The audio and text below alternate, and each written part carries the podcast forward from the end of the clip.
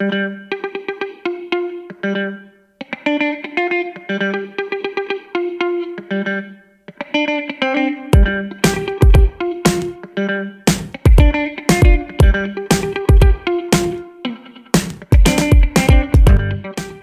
back to the Management Lab.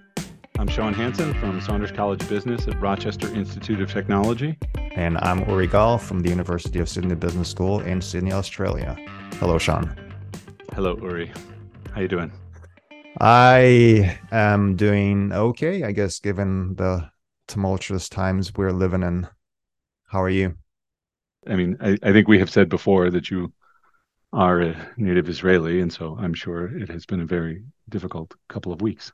Yeah, look for um, everybody who's listening. Um, Sean and I, before we started recording, uh, we got together um, and had had a, a, robust conversation. Is that a fair characterization? I think robust is a good word. Yeah. Yes, um, about what's happening, and um, and I, I, think we both agreed. And I'm I'm gonna talk about this at a fairly high level level of abstraction, so as not to get bogged down with details. That moments like this are are moments that call for moral clarity. Yeah and I think it's a um, it's an opportunity for many people that hold various positions in society to um to be courageous and and and demonstrate moral clarity, which is something we've talked about before in the podcast. Um, mm-hmm. As a leader, an organizational leader, a political leader, as someone who aspires for other people to follow them and um, and do the right thing when when the moment calls for it. I think this is a this is a moment a moment for moral clarity. And i've i've been disappointed in in the actions that many people have taken so far. And what i think is their failure to demonstrate such clarity. Yep. I agree. I agree. I think we need courageous leadership. Yeah. Yeah, yeah. Which, which is something that um, we always need. And um, i feel like in many cases especially especially in the last few weeks um, we've been in, in in short supply of which is unfortunate for sure.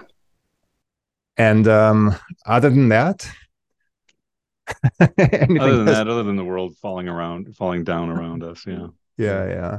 No, we were talking about um, um, the younger generation as well in the West specifically, and um, how we feel that many of them, anyway, based on some of the stories we've heard in the last few days, are morally confused.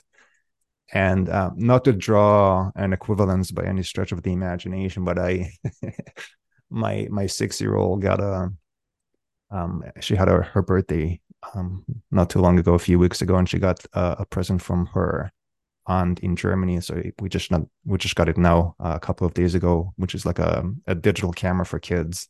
And she's been playing around with this. And for the life of me I don't know where she got this from. She must have seen this somewhere. But do you know what was the first thing that she did when she got it uh, she took a selfie. Yes, she took a selfie. she bloody took a selfie. And I'm thinking, how do you even have the like the the knowledge to know what a selfie is? I didn't know what a selfie was when I was 16. But that was her first instinct to take a selfie. Yeah, that's wow, that's that's that's quite telling. Yeah. I'm not disparaging your daughter here, but uh, but it said, does say something about an entire generation. If your first intuition when you're given the ability to capture something about reality is to take a picture of yourself. Yeah. yeah. I'm gonna I'm gonna uproot that um that intuition.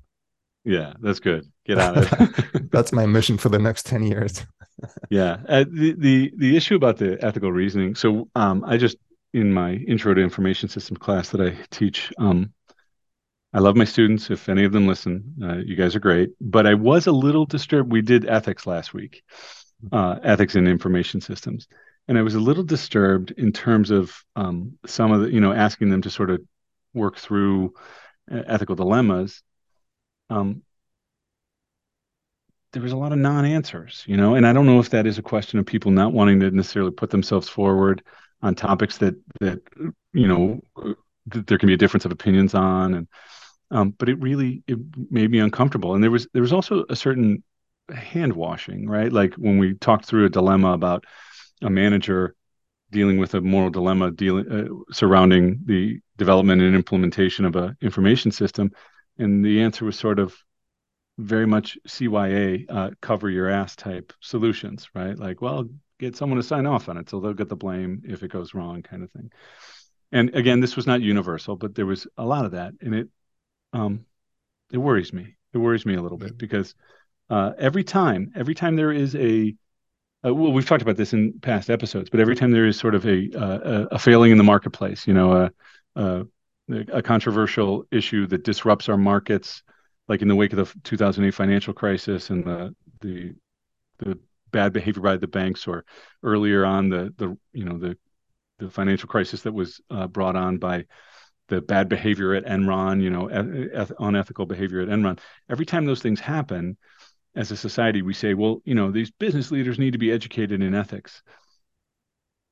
I agree. I agree. But 18 is is a hell of a time to start, you know. Uh, if we want them to have the ability to to work through uh, ethical dilemmas in a reasoned way. In, in, uh, what was the dilemma exactly? In in in what sense did their response um, disappoint you? So there were a couple different dilemmas. If you recall, the uh, AI, so an association that both Uri and I are a member of, it's called the Association for Information Systems. It's the the leading uh, academic uh, inst- organization in in the information systems field. And several years ago, they did a guidebook of uh, ethical guidelines, and they included some scenarios.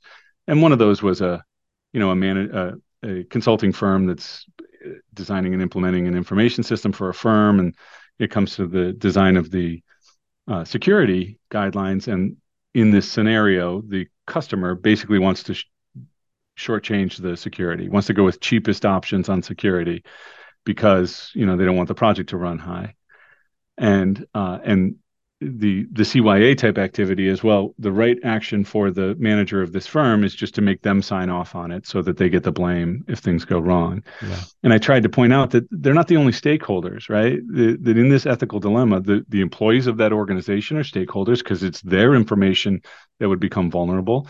The employees of the implementing firm are stakeholders because they could go out of business, right? Mm-hmm. Um, and there's lots of different stakeholders involved. And to simply say, well, you know, you're the manager, get somebody to sign a sheet of paper, strikes me as a uh, ethically untenable solution or a problematic solution. So, did you um, confront the students with with this response? A little bit. I mean, I, I, I in that. Well, how, how did they justify their choice? What was their rationalization?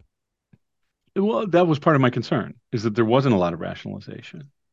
It was, it's, you know, sort of get them to sign the paper and then it's their problem kind of thing. And so on that particular stance, there wasn't a lot of ethical, there was no ethical reasoning. Right. As to why that's the right action, other than that it protects you as an individual, which is not a reflection of ethical reasoning, right? Um, and so, uh, so that was that was part of my uh, discomfiture. Yeah. Well, um, I think the uh, issue of ethical reasoning has some bearing on the topic that we're going to talk about today. And today we'll talk about spirituality and how it plays out spirituality in, in the workplace. Yeah, how it plays out in organizations. Which Uri proposed this, and it's it's quite interesting. I did. I did. So for those of you who don't know, um, Sean, would you describe yourself as a spiritual person? Uh, yes, yes, for sure. Okay, and, and I, I am I am actually a religious believer. Is this is, is this going to be revealing too much here? it's too late now. And Uri, Uri is not a religious believer. Now, one of the things we're going to note is that workplace spirituality is not about, not fundamentally about religion at all. And actually, it's very explicitly avoided in the religious framing within the literature. And I think that's important because I, I think it, it muddies the water to talk about this phenomenon as in religious terms but nevertheless, I was surprised when Uri proposed this topic as opposed to uh, me proposing the topic. I was just trying to make you happy. I appreciate that. But so, okay, when you say you're a spiritual person, would you divorce that from your religious beliefs? Uh, yeah, yeah, for sure. So, uh, uh just uh, maybe I'm revealing too much about myself, but I'm a big uh, fan of comparative religious studies. Like I, I find uh, I find it fascinating to look at different religious perspectives. I have my own tradition and my own uh, belief system, um, but I see a lot of value in in those of other people, and uh, and I find them, I find it really engaging uh, to sort of grapple with that. And so, yeah, absolutely. And I think the framing of spirituality that we see here, which we'll delve into in a second, I think is really uh, helpful because it, it it is again not grounded in religious principles. Right. Some would argue maybe fundamentally it is, but it is in in this literature not so much grounded in religious principles as personal values, uh, needs beyond the physical. Go ahead. Sorry. Let, can I can I push back for a second? So I wanna I wanna ask you another question and see if you can lead us into the some of the research that we read in preparation for today. What does it mean for you to be spiritual? In what way does your spirituality find expression in your day to day life? Um. So, uh, I mean, so I'm not one of those people in my own day to day life who who does that. I'm does that line I'm I'm spiritual but not religious thing right? Uh, and that's very common where people say, I'm spiritual, but not religious. So that might be a better question to pose to them because I do see it as being, you know, ingrained within my entire uh, conception of, of human values and, uh, and respect for individuals and, you know, all, all the things that make life worth living, right? Like, how do we get along with one another and, and, and pursue the good life? Um, but for me, that does have a lot of connection with my own tradition. Mm-hmm. Um, so uh, it might be a better question posed to someone who Okay, Who so goes you, with that other line? You're dodging the question. I respect that. I'm not going to push back anymore. so, I don't think I am, but do you consider? Here's a better question, since I will turn. Do you consider yourself a spiritual person? My knee-jerk reaction is to say no but I think we need to be clear on what we mean by a spiritual to better understand my answer. Yeah, just so. And um, so I'm I'm gonna be as um as avoidant as you as you were, and I'm I'm gonna more so. much more so as far as I can tell. let's circle back to this because I want I want to I want to pull our listeners back in, uh, and I want to offer some kind of um a, gu- a guideline to the conversation that hopefully people will be able to to track as we go along. So uh, sure. I think what we want to start with is is um, clarify what we actually mean when we talk about spirituality in the workplace. So we'll talk about yeah. individual spirituality and organizational spirituality and how it relates to other adjacent um, concepts like mindfulness, for instance, which um, many think mm-hmm. is a um, you know one one form or expression of, of spirituality um, so we'll do that. Then we'll talk well, about. I think it's pretty squarely. Yeah, I think that's pretty squarely embedded within this uh, or this discourse on workplace spirituality. I would. Agree. I think it is worth noting that that in, the distinction between individual. Wait, hold on, hold on, hold on. I'm just giving a, a broad overview of the conversation. Yeah, so am I. But go ahead. we'll talk about what it is. Then we'll talk about the impacts of spirituality on different facets of of organizational dynamics and then we'll try to um, tie this back with other types of um, or other concepts and topics um, that are related to organizational dynamics as well, like ethics and um, how we um, interact with different types of employees and organizations, and see where this takes us. Are you happy with this? Out, you should be happy I'm with the outline since you you wrote it down. My spirit is happy with that approach. Great, great. So individual okay. spirituality.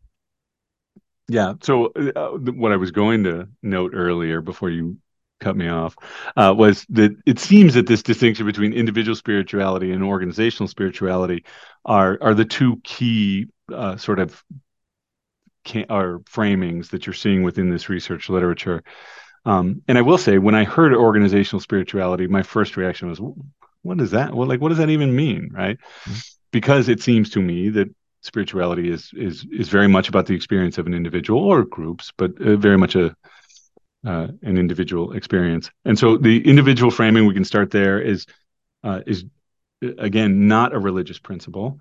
It is this conception that individuals, people within organizations, have a need for meaning within their uh, lives, including in the workplace, purpose to feel like their work has purpose, mm-hmm. uh, to feel they have a need for connectedness between individuals, um, a sense of virtue, a sense of hope. Uh, these things that I think would broadly be characterized as spiritual principles. Mm-hmm. Yeah, so it's some sort of a a, a consistent exploration with the inner workings of your um, self, I suppose, that go beyond the mere material aspects of your engagement with uh, your work in, in, the context of organizations, right? So it goes beyond just um, being entirely focused on extrinsic elements in your environment like what it is that i do what what does my work consist of what am i getting in in, in return for performing my work? Um, it goes beyond a utilitarian conception of my relationships with other people and really t- i think it's you know like an attempt to attend um, to the inner meaning of these interactions these things they do. What do they do for me as an individual? How do they help me grow and find meaning and purpose in life and connect with other people as well? Yeah so i'm going to quickly pause and now say this. Within that framing i would say surely you would say you are a spiritual person right? If we if we adopt that framing. To a degree um, because i think to you know like everything else there's it's not a binary distinction between being spiritual and not being spiritual. I think there are degrees or gradations. And to me to be seriously spiritual but you um, you well okay, let me I'm let me finish. i shouldn't cut you off i shouldn't cut you off. You shouldn't cut me off. I think it requires real dedication right? I think it's uh, it it's a practice.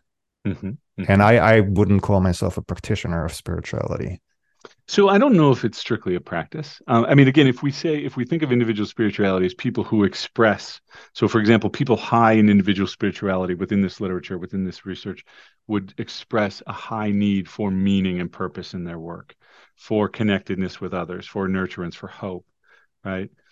And I think you certainly strike me as a person who who I'm not saying you're needy, so don't misinterpret this, but you need connectedness. You enjoy connectedness with others. You enjoy, you have, you know, you're a good friend. And that means I think people who are good friends are people who know how to, the give and take of a relationship and, uh, and, and the uh, building a relationship beyond, you know, transactional interact, you know, beyond yeah. mere interactions is part of that. Um, and, you know, as a researcher, I think most of us have a sense of wanting purpose and meaning in the work that we do and the questions that we ask? Yeah. So um, yes, I don't disagree with that, but I, I, I still think that it's a matter of degree. And um, I really like, um, and we briefly talked about this before we started. Uh, um, Sam Harris's view of spirituality, which I guess is a on on on the range of views on spirituality. I guess his view is more of a scientific kind of what it means to be spiritual. But the way he describes it is is like a persistent deliberate practice of self-exploration mm-hmm. and in, in, order to understand the nature of your own subjective experiences and consciousness and yeah, I, yeah. and specifically know, to move toward a rejection of the principle of an i right of the ego of the self yeah i think that's kind of the outcome of this process to understand that the ego is just an illusion according to you know based on this view. Now yeah. if, it, if it seems that he does not express adherence explicit adherence to buddhist philosophy but he seems so buddhist to me right? In his in his philosophy eh, i mean certainly in his practice he my understanding is he now has a one of the most popular meditation platforms available online right he has a service, uh, a daily, you know, online meditation service that my understanding is it's hugely popular. Mm. Um, and I think he, I think a lot of that practice builds on Buddhist practice, uh, meditation practice, and certainly, uh, you know, the rejection of the of the self and the ego is certainly core to to Buddhist philosophy. Yeah. So, you know, based on that definition, I would not describe myself as a spiritual person. I would like to mm, become yeah. more. Um, and honestly, in reading for today, um, especially the stuff on mindfulness, which we'll touch on in a few minutes, there's so many obvious, tangible, real, substantial benefits to being mm-hmm. a, a practitioner that it really made me think like I should get into this more seriously.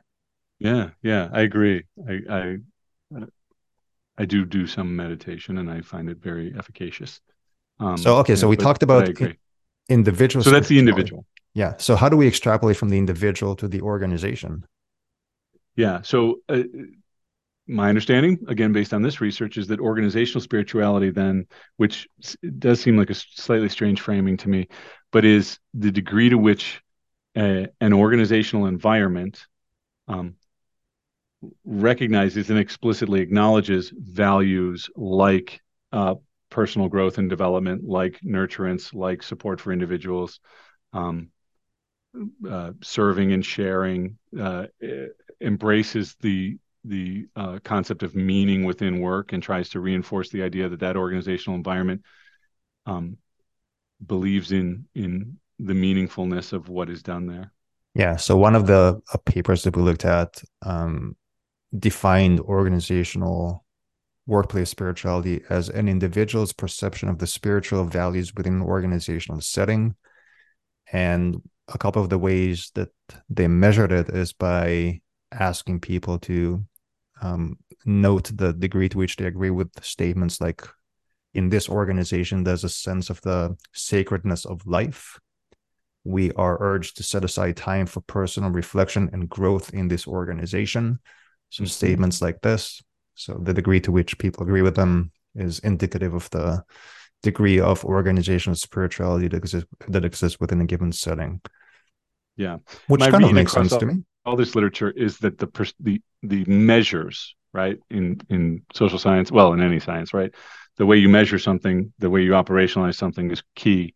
And it does seem to me that across this literature the measures are perceptual meaning we're asking individuals to say what's the degree of spiritual meaning or purpose that they see in their own organizations right and are you saying this as a point of criticism no no it just it seems like it's it's very consistent in terms of the measures, and it's all it has to be measured at an individual level. I mean, I could imagine other measures, right? You could imagine other measures like the degree to which an organization uh, prominence of messaging around values within an organization's uh, you know uh, strategic documents, uh, policy statements, uh, articulation of core values, that sort of thing.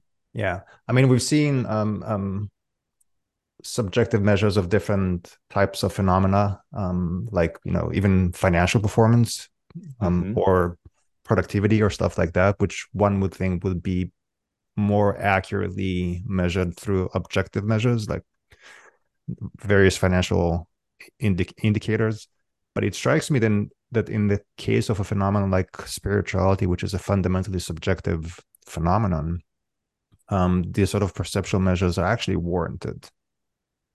Yeah, I agree. I, I would actually be much more critical of perceptual measures for those other things like organizational performance if we say how do you you know how well do you think this organization works and everyone says it's the greatest organization on earth but it doesn't make money and it's like operationally uh, dysfunctional then that's not really a good measure whereas for this one i agree it's it does seem more appropriate but it it it strikes me that that's not the only way one could measure those things could measure organizational spirituality as as it's being defined here. Yeah, and um, like we said, one of the perhaps most prominent in the West, anyway, um, expressions of spirituality, not just in organizations, beyond in the last few decades, um, has been um, mindfulness. Mm-hmm. Right, and um, which is like a very close cousin of spirituality, or maybe a, a slightly uh, like a tangible instantiation of, of spirituality and obviously many people practice mindfulness and read books about mindfulness and meditate um, and interestingly there's actually some really good research that demonstrates very real relationships between mindfulness and a range of um, physical physiological psychological and behavioral impacts in ways that can have very beneficial consequences for organizations so uh, we'll, we'll i guess we'll touch on those next right yeah. Yeah. And actually, I, I think it's worth noting that even mindfulness, the one question is how do you define that, right? Like if we're if we're going to be good about this treatment, we might want to think about how we sort of define our terms. Um, and again, mindfulness, it's a little tricky because it does have a long track record or history within uh, Buddhist philosophy and, and Buddhist framing. Um, but I think here uh, in mindfulness, do you think it's fair to use a definition like uh, clear-minded? This is one from one of the papers we looked at is by uh, is Darren not the first author on this? He was the first. Yeah. In, in... Good, good at all. So this is uh, uh, I referred to him by his first name because Darren Good is the first author on the paper, and he was actually a doctoral student at Case Western Reserve University at the same time that Uri and I were doctoral students there in a different program. Um, so this is Good et al. in um, the Journal of Management, 2015. And the article is called Contemplating Mindfulness at Work, an Integrative Review. And it is a review article, uh, meaning it, it seeks to integrate uh, lots of research on mindfulness in the workplace. And I think their definition was uh, clear minded attention to and awareness of what is perceived in the present. Oh, maybe, sorry, maybe that's the bad definition. You have a better one here? So they they say a few things about mindfulness. So clear minded attention to and awareness of what is perceived in the present, an apprehension of the current state of the mind that monitors mm-hmm. that focused attentiveness um, and receptive attention to and awareness of present events and experiences. So I, I, think it's you know basically a very careful, careful and deliberate attention to what's happening around you and constant and within you. Yes, and within and con- and including your own emotional states. Yeah, and constant monitoring of your reactions to what's happening around you. So it's this hyper awareness to how you respond to your to your surroundings. Yeah, yeah. And in that particular paper, I thought one of the really interesting things is they they noted that mindfulness can be conceived of in a couple of different ways as a trait of individuals, as a state of mind of individuals, as a practice, as you noted, that mindfulness is actually something that can be engendered and practiced in various ways. And then lastly, as an intervention, where apparently quite a few organizations, I was interested to find that uh, Google, they note organizations such as Google, Aetna, Mayo Clinic, and the U.S. Army use mindfulness training to improve workplace functioning. So they actually train their members of the organizations uh, in mindfulness and mindfulness practice. So in that case, it would be an intervention where you're trying to engender that. Now, when they talk about trait mindfulness, what, what does that mean exactly? With respect to trait measures, they they just note that there are self-report measures that include trait measures. There's something referenced here as the five-factor mindfulness questionnaire, the mindfulness mindful attention awareness scale. Um, I have not, I must admit, I have not gone and delved into those instruments, so I don't know exactly what the items are on those instruments. Yeah, so um, they they consist of observing the ability to observe present moment experiences describing the ability to describe these experiences acting with awareness non-judging the ability to be non-judgmental in uh, of present moment experiences and non-reactivity the ability to be non-reactive to present moment experiences. These are the five facets. Okay got it. And okay. then practices would be something more like actual activities like reflecting, you know, centering on one's breathing, um, explicitly trying to take a moment to focus on activities and and concentrate on the activity one is doing in the moment.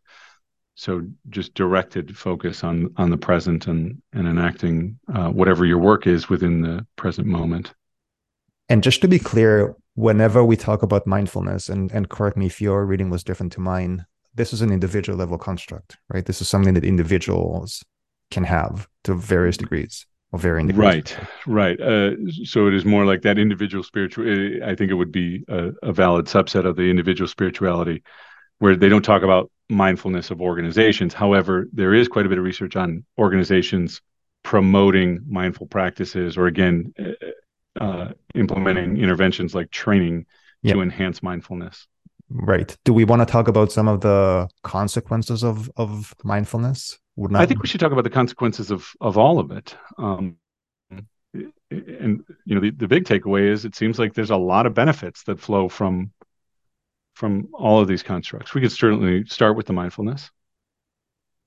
Right. So the review um, paper you mentioned before by Darren and his buddies, um, they list uh, uh, they outline a long list of benefits along different types of categories that stem from mindfulness. So they talk about the impact of mindfulness on attention, that it it reduces mind wandering, right? You know, mm-hmm. when you mm-hmm. keep thinking about different things and you can't focus on a single thing. So mindfulness helps with that. Um, it helps improve attentional control, right? Reducing attention to um, distracting information, like the pop-up message I just got on my screen from on my email that completely cut off my my train of thought. It's going to ruin our podcast. I'm bouncing back. I'm bouncing back. I trust you. Um, attentional efficiency, so we're better able to focus on what's important and kind of um, ignore what is a distraction at the present moment. Um, it also improves various cognitive capacities, right? So it, it improves our um, working memory capacity. It increases cognitive flexibility, right? The ability to generate novel perspectives and responses, thereby leading to creativity. Mm-hmm. Um, it also has a relationship with various emotional facets. Uh, it it shortens the emotional life cycle, right? So it speeds up recovery from negative emotions after they're experienced, um, both after a mood induction and public speaking. Uh, it reduces emotional reactivity. Um, so it lessens threat related neural activation among mindful individuals. Um, for instance, after viewing faces expressing negative emotions, right? So it reduces the reactivity and it also generally um, arouses. So wait, how do we wait? Let's stop on that one. How do we understand that neural reactivity? So the idea is that when you're in, when you encounter some stress-inducing or emotionally intense uh, stimuli, you're more capable of integrating it in a stable way and and sort of responding uh, in a in a reasonable way rather than an emotionally challenging or problematic way. Yes, or to put it colloquially, you, you don't freak out when you see bad yeah, stuff. Yeah, you don't freak out. That's that's the better summary than mine. There's also, um, and by the way, everything that I'm saying now, that all, all all this list is all research backed, right? So because this is a review article, each individual piece of information here is basically uh, goes back to a different study that was conducted, an empirical study. So everything is research based here, which is multiple studies. In most yeah. of these cases, they're not even they're citing several different studies that basically reinforce those positive effects. Um, yeah, there's also they also talk about a lot of relational positive relational effects in terms of team coordination. Uh, you know, improved conflict management. So when there's conflict within groups, uh, that conflict is is uh, management of that conflict is improved. Um, you know, other orientation is improved, so you can be more sensitive to the needs of others within a group setting. Uh, it can engender better shared mental models so that members of a team can sort of get to agreement and common vision around their work more effectively. Yeah. Uh, it also promotes greater empathy and compassion to other people. Um, yeah and as as a leader um, it pays off to increase your ability to exercise mindfulness as well because there are studies that that show that leaders trait mindfulness is positively associated with their employees work life balance uh, with job satisfaction with citizenship behavior and job performance as well. And it's negatively related to employee exhaustion and deviance right? Yeah, These are employees which, which of leaders with high levels of, of trait mindfulness.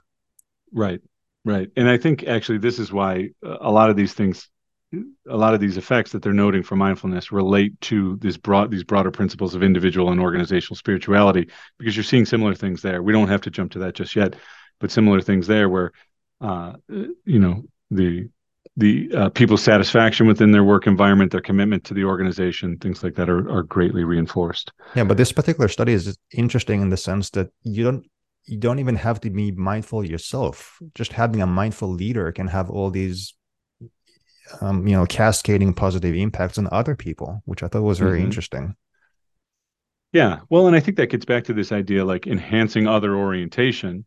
I think one of the clear implications is that for leaders, to be cognizant of their own emotional reactions to things, their own experiences in the moment, helps them to recognize the needs of others. Yeah. Right. If you're leading a team and the ability to to sort of contemplate and reflect on what's happening within the team, whether it's inter- interpersonal dynamics, the needs of an individual, um, the you know the the communication or lack thereof within the team, uh, you're in a better position to really manage those in a very conscious way if you're mm-hmm. if you're adopting this reflective practice. Yeah. Another thing to point out is we we talked about emotional regulation how being mindful can help one improve their um, their emotional regulation in terms of dealing with negative or stressful experiences. And in an organizational context, studies have shown that this greatly contributes to the idea of to the construct, the concept of resilience, mm-hmm. which many people have talked about a lot in the last few years. Right, this this capacity to, as an individual, and of course you could extrapolate from this to an organization as well. But as an individual, it's your it's your capacity to deal with stressful, stressful, difficult testing situations. And yeah, in an era where the, where sorry, everyone talks about you know digital disruption and how organizations have to change quickly um, and radically oftentimes the the capacity to show resilience is extremely important. And if mindfulness can be um, you know a boost in that perspective that's that's super important. Yeah. And on a related uh, or on a related front both leadership mindfulness and leadership but also mindfulness in individuals is also tied to this sort of climate of safety. And I think this gets back to that, definitely takes us back to that organizational spirituality construct, where it's creating sort of a, a climate where people feel safe in expressing their perspectives, their own voice. Um, they're able to, you know, separate themselves a little bit from whatever's happening, so they don't feel like any given uh, event within the organization has to be a threat to their own identity or something of that nature. And so their willingness to sort of trust others and uh, and express their own voice um, and feel safe within their work environment is reinforced by these practices. Yeah, this kind of takes me to the start of the conversation and perhaps part of the conversation that we had before we hit the record button on um, the the fragility of our younger generations today and um, their need for safety. But it seems to me that their need for safety, at least the way it's expressed publicly is is mostly um, oriented towards an outside locus.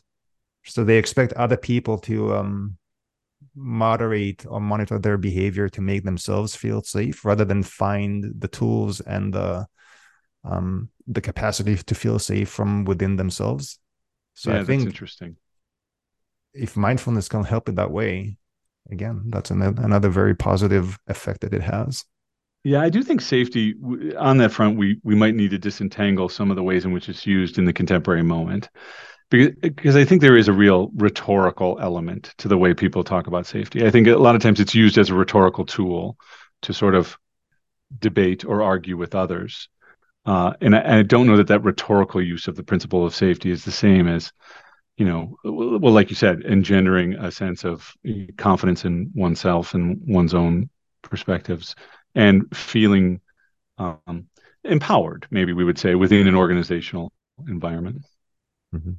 Right. So I think there's there's very broad, overwhelming support for the notion that mindfulness has various beneficial outcomes in organizations. Oh, by the way, one thing that we didn't mention, which is related to the other stuff that we talked about, but to be explicit about this, there's also studies that demonstrate a positive relationship between mindfulness and various forms of organizational performance or, or employee performance.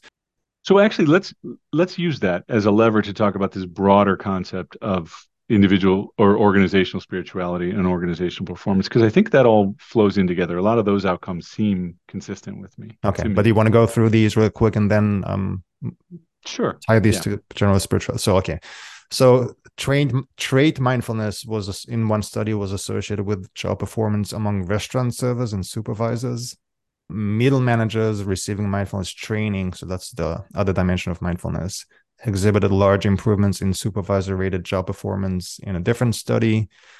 And a third study found higher trait mindfulness amongst clinicians. It found that to be associated with more favorable patient ratings of communication quality and overall satisfaction. So again, there's a, a range of, of tangible positive um, effects of of high levels of mindfulness. Yeah, and and I I have a little interesting illustration of that that just happened today. I was at so uh, particularly with respect to the restaurant one. I was at a Tim Hortons. For those of you not from the northeast of the U.S., the Tim Hort- Tim Hortons is a coffee shop. So think Dunkin' Donuts, Starbucks. You choose the car- coffee shop of your preference and I placed an order, and the and it had one of those screens where I can see the the customer can see the order as it's being inputted by the the staff member, and um, and it was very clear that it was going in inaccurately, at least from my perspective. And so I said, ah, "That says triple triple," and usually at Tim Hortons, triple triple means three co- three cream, three sugar, but I wanted Splenda, and so I'm like, "Ah, that says triple triple. I think it's wrong." And the lady got really defensive, and I'm I'm just trying to make sure I get the right coffee, right? And then I'm watching her make the coffee, and she clearly picks up a medium cup, and I ordered a large coffee, and so I said, um, "That one's not mine, right?" And she's like, no, this is yours. And I'm like, I ordered a large coffee. And I was trying to be as non confrontational as possible. And she was so clearly getting annoyed, right? She was like upset with me. And from my perspective, it's like, I just want to make sure I get the right coffee. And I think that's one of those where maybe a little mindfulness might have helped, right? Number one, I probably would have gotten the right size coffee in the first place. But number two, she could disconnect me uh, asking these questions from an attack on her as an individual you know, mm-hmm. maybe it's a bad illustration, but that's the first thing I thought of. yeah, yeah. Um, but th- that is, yeah. I think there's there's certain when I see the the restaurant example was really clear to me because I've often had people where I thought the service was just so bad, and I was as a customer I was trying to be nice, but like it's like, good lord, like I'm. I don't think any of the things I've asked for is unreasonable, and you're treating me like like I'm Attila the Hun. well, in her, I wasn't there obviously, but in her defense, yeah. um, you have an imposing presence, and people sometimes uh, perceive you as a. They don't know you for you know to, to be the the cuddly bear that I know you to be. They just see a, yeah, that's right. huge that's right. um redhead person that that's right. casts a, yes. a, a long shadow. Okay. So, so you, yeah, lots of lots of significant organizational impacts on in, on organizational performance that come from this. From and again, I think that was what sorry from mindfulness. From mindfulness, yeah. But I think that's also again consistent with these broader concepts of uh, organizational spirituality and individual spirituality. In reading through this literature, it seems that both personal spirituality and organizational spirituality, these measures that uh, we've been discussing have a positive impact on organizational performance on things like commitment to the work you know the commitment of individuals to the organization um, the you know desire for good outcomes improved creativity and uh, initiative taking and problem solving sense of community um, both perceived and objective measures of organizational performance uh, all those things are contribute the individual piece has some impact, but it seems smaller. Whereas in the organizational, whereas the organizational spirituality seems to have a very substantive impact on those things. Meaning, if people perceive their organization as a place where values are are prominent and adhered to, uh, the value of individuals and, and the development of individuals is important, where contribution uh, and meaning is consistently reinforced, then the the impact on performance is enormous. People are more committed to those organizations. They they want to see them succeed. They want to be a part of them. Mm-hmm. Uh, they want to stick around. Yeah. So the, there was this one study uh, that that we saw from Kolodinsky et al. that that saw uh, uh, a significant impact on organizational spirituality on things like job involvement mm-hmm. right? The degree to um, of active participation in one's job, um, or the degree to which self-esteem or self-worth is um, derived or affected by one's perceived performance level, right? So spirituality was, or organizational spirituality was positively related to job involvement, to organizational identification, right? The degree to which we um, derive our own personal identity from our job, uh, with reward satisfaction, and it was negatively associated. Reward satisfaction meaning are you are you happy with the way in which you get paid or otherwise rewarded with you know whatever incentives are offered yeah. within the organization. Yeah, and it was negatively associated with organizational frustration, right? Which is this um, negative sense of involvement at work that you're frustrated with whatever you're doing in the workplace. Yeah, so which I think might be tied also to concepts like burnout. Yeah, and that study um, found interestingly, like you said, that personal spirituality was mostly insignificantly related to all these outcome variables, meaning it didn't really make an impact one way or the right. other. I mean, there was some, but it was a much lower level yeah uh, impact, I think, across the board. Yeah. what do we make of this? What's the what, what what's the implication of this finding? Do you think?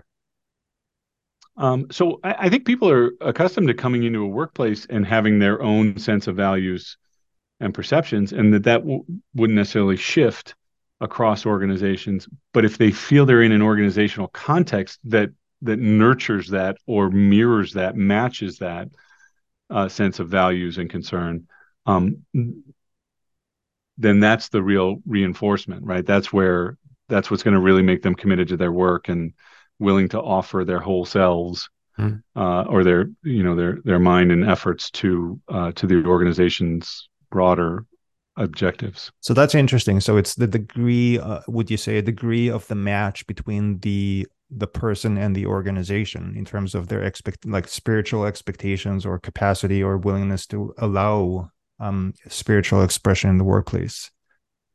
Yeah, that, uh, that's my perception. Yeah, yeah. So it's it's interesting because in in you know in, in our field of information systems, we're talking about task technology fit, mm-hmm. right? The degree to which technology fits the task for which it's meant to um within which it's meant to be used.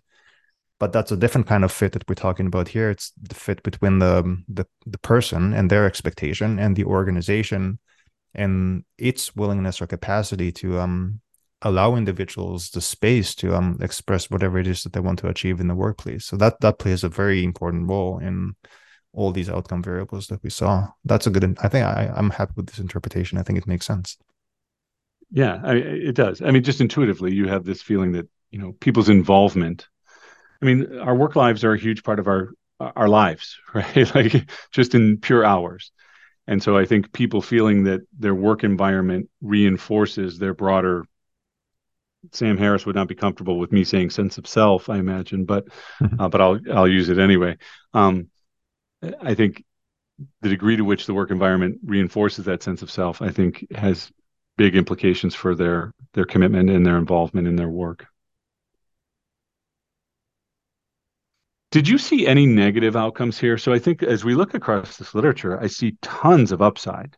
You know, lots of very clear and again empirically validated benefits that come with organizational spirituality and, and mindfulness. But I didn't see any points of critique. You're right. I, I haven't I haven't seen any study that mentioned any negative outcome from spirituality or mindfulness for that matter. Yeah. So, um, so lots of upside, no apparent downside. Before we go to our takeaways, I think it m- might be worth just reflecting for a minute on how this relates to. Uh, it occurred to me that this topic relates quite strongly with a number of the topics we've covered already. Um, mm-hmm. ESG, for example, right? So, uh, environmental, uh, social, and governance. That this whole idea of organizational spirituality aligns very much with that around this idea that you know of organizations contribute you know doing good or wh- whatever the Kofi Annan um, right uh, phrase was that kicked off the ESG movement. But this idea of organizations trying to embrace a sense of meaning and that it has real benefits in terms of the engagement of their employees. Not just meaning, it's also if if you think about spiritual based on the dimensions we mentioned before. So spirituality encompasses interconnectedness and community and to the degree that you have employees within the organization that that actively think and reflect of these notions and what it means not just as, as, an individual to be interconnected to other individuals but for an organization to be part of a community and connected to other communities and other organizations not just in your immediate vicinity but beyond one would think it would be positively positively associated with notions of ESG and I wonder if there are studies that look at look at this. We haven't I haven't looked for those studies, but my intuition is that if you know if you if you looked into this relationship it would probably be positive. Pretty strong. Yeah i agree. I haven't seen that either but i, I would expect that to be the case as well. Um, I, I, think these topics also relate to our discussion of uh, very early in our uh, series um, managing gen z. That we have heard consistently and the research seems to suggest that you know the the newest generation in the workforce, Gen Z, even though we have now questioned their ethical reasoning. um, but they seem to um, desire meaning in the workplace. You know, they have very they very clearly expressed that they want their careers to be something where there is a sense of purpose and not just pursuing, you know. Yeah, I think that's a good point. I haven't I haven't thought about it that way. I do wonder. So I know mindfulness has become increasingly popular in the West in the last couple of decades, but I wonder what is the degree of uptake of mindfulness and mindful practices amongst younger generations my sense has always been, and it's not well substantiated. It's just kind of a, you know, based on my own very partial experiences. It's more of an older generation. It's all, all the older generations that are into mindfulness. Do you have any any intuition about this at all? Um, that's a good. I don't. I don't. Yeah. I don't. My intuition would be that uh, younger generations are not very practiced in mindfulness or meditation. Um, I mean, we that, that's a good question. Maybe before our next episode, we can do a little digging and see who are the biggest users of Sam Harris's waking up uh, service. You know, uh, my guess is it's going to be middle-aged people. Um, yeah. uh, but that's I don't have good evidence to support that, so that might be one worth looking up. But, oh, total aside, I in one of our previous ones on ethicality, I said I think women tend to be nicer than men. Yeah. Um, I remember that, that. Women tend to be more pro-social. I did follow up by looking into the research, and I think that's an unfounded. It appears to be an unfounded assumption on my part that it does not appear that overall women are more pro-social than men in the research literature. So we're equally bad in that respect. Jerky. We're, we're all jerks. We're all jerks. yeah but going back to the point you made before i think it's i think it's very interesting especially given and i think that's something we've talked about in the in that episode on managing gen z as well um, which is the degree of uh, sensitivity i guess for lack of a better phrase of many members of that generation and their need for safety and i think mm-hmm. You know exercising this muscle this mental muscle is extremely important to inc- i mean we talked about the relationship between mindfulness and resilience. Mm-hmm. and you know everybody can benefit from having more resilience but it, it strikes me that given the the evidence that we have in front of us in terms of the differences in, the intergenerational differences i think this might be particularly useful for members of gen z. Yeah it's a great point. And for those leading them managing them yes. Yeah. Yeah. Yeah try uh, i mean practicing it themselves but also trying to uh, maybe do again some interventions with uh, those in the workforce to say let's do some practices here that might uh, have positive implications for your own mental well-being.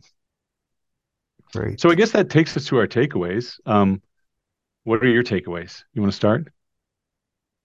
Reflecting on the whole thing as a whole it strikes me that spirituality is you know people tend to make this distinction between um, um, hard and soft management um, mm-hmm.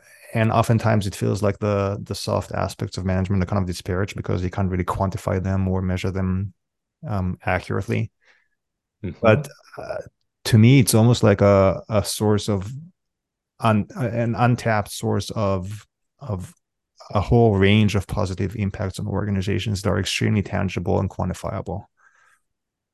And yeah. Uh, it probably would have been more so or more true 10 or 15 years ago because i do think that more and more organizations engage in in um, or you know actively and consciously try to increase levels of mindfulness or um, i guess various forms of spirituality amongst their employees but I, I, still think that this is something that that can be enhanced um, and adopted on a much broader scale. Because, like we said before, it seems like there's almost no negative consequences to doing that, and a lot, a lot of, of positive consequences. So, yeah, I think the big takeaway is, is almost yeah, yeah, yeah, do it. yeah, right. Uh, and and on a couple fronts, right? One is recognize that the the the spiritual presentation or the spiritual climate within your organization matters and so, you know, taking seriously the values that the organization espouses, not that it's not just marketing material that you're sort of distributing to the world, but that if you take it as as an important measure of your own organizational climate, you know, are you espousing significant values? Are you giving a sense of meaning and purpose uh, to the workplace? Are you uh, attending to the need for connectedness? Uh, again, one of our earlier topics with uh, remote work. That's an interesting question, right? Does a move to remote work undermine some of that sense of connectedness or ability to establish connectedness within organizations get undermined with it? Um, and then also on the leadership side, I think there's there's clear implications that leaders who practice this type of self-reflection and and uh, focus on the present um, have tremendous benefit uh, experience tremendous benefits in in their own performance but also those of their employees so we are in complete agreement over this do it and now we know that uri is spiritual oh. okay well that's great um nice i don't want to be pinned down and and pigeonholed and be known as anything Yes, I understand. I understand. All right, let's do our favorite things.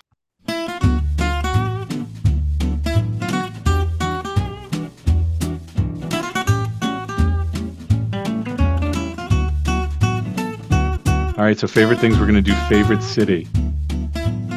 So it was my idea. Yes. And it was my idea not because I have an answer to what my favorite city is.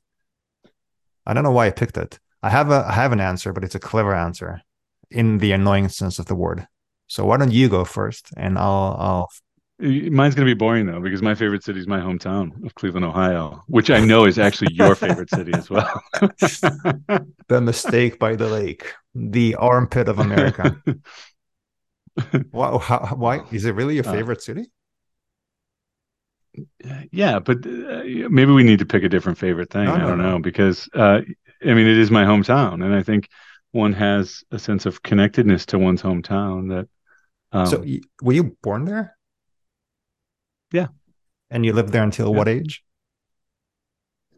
Uh, 18 and then I went away for 4 years and then I came back. I could choose Boston. I have lots of friends in Boston. I still love to go back to mm-hmm. Boston. No, no, that's I'm I'm very curious to hear why uh, so it's it's entirely because it's your hometown or is there another objective reason. Well, no, I don't think it's entirely. I I I I love to go back there. I love the the um the social dynamic within the city. I think there's a there's a little bit of an underdog feel associated with Cleveland, right? That and some of it is our sports teams. I'm 50 years old, and there's only one championship of any of our teams in that entire time, and there's lots of heartbreak associated mm-hmm. with it.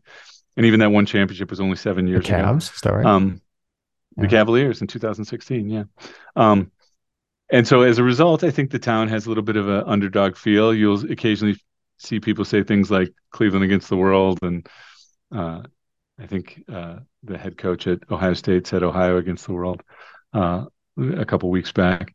Uh, and so there's you know there's a little bit of that bonding around um, the that that underdog ethos. Um, I think it also it much like any city, it has uh, different neighborhoods that have their own distinctive flavor.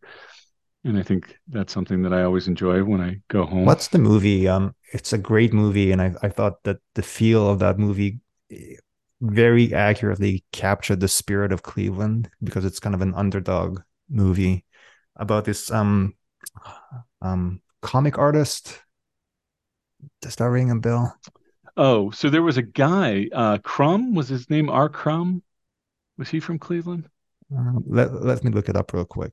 I think there was a there was a sort of like a underground comics kind of guy uh, who I believe he was a native Clevelander. Okay, it's called American Splendor. It's about Harvey Pekar.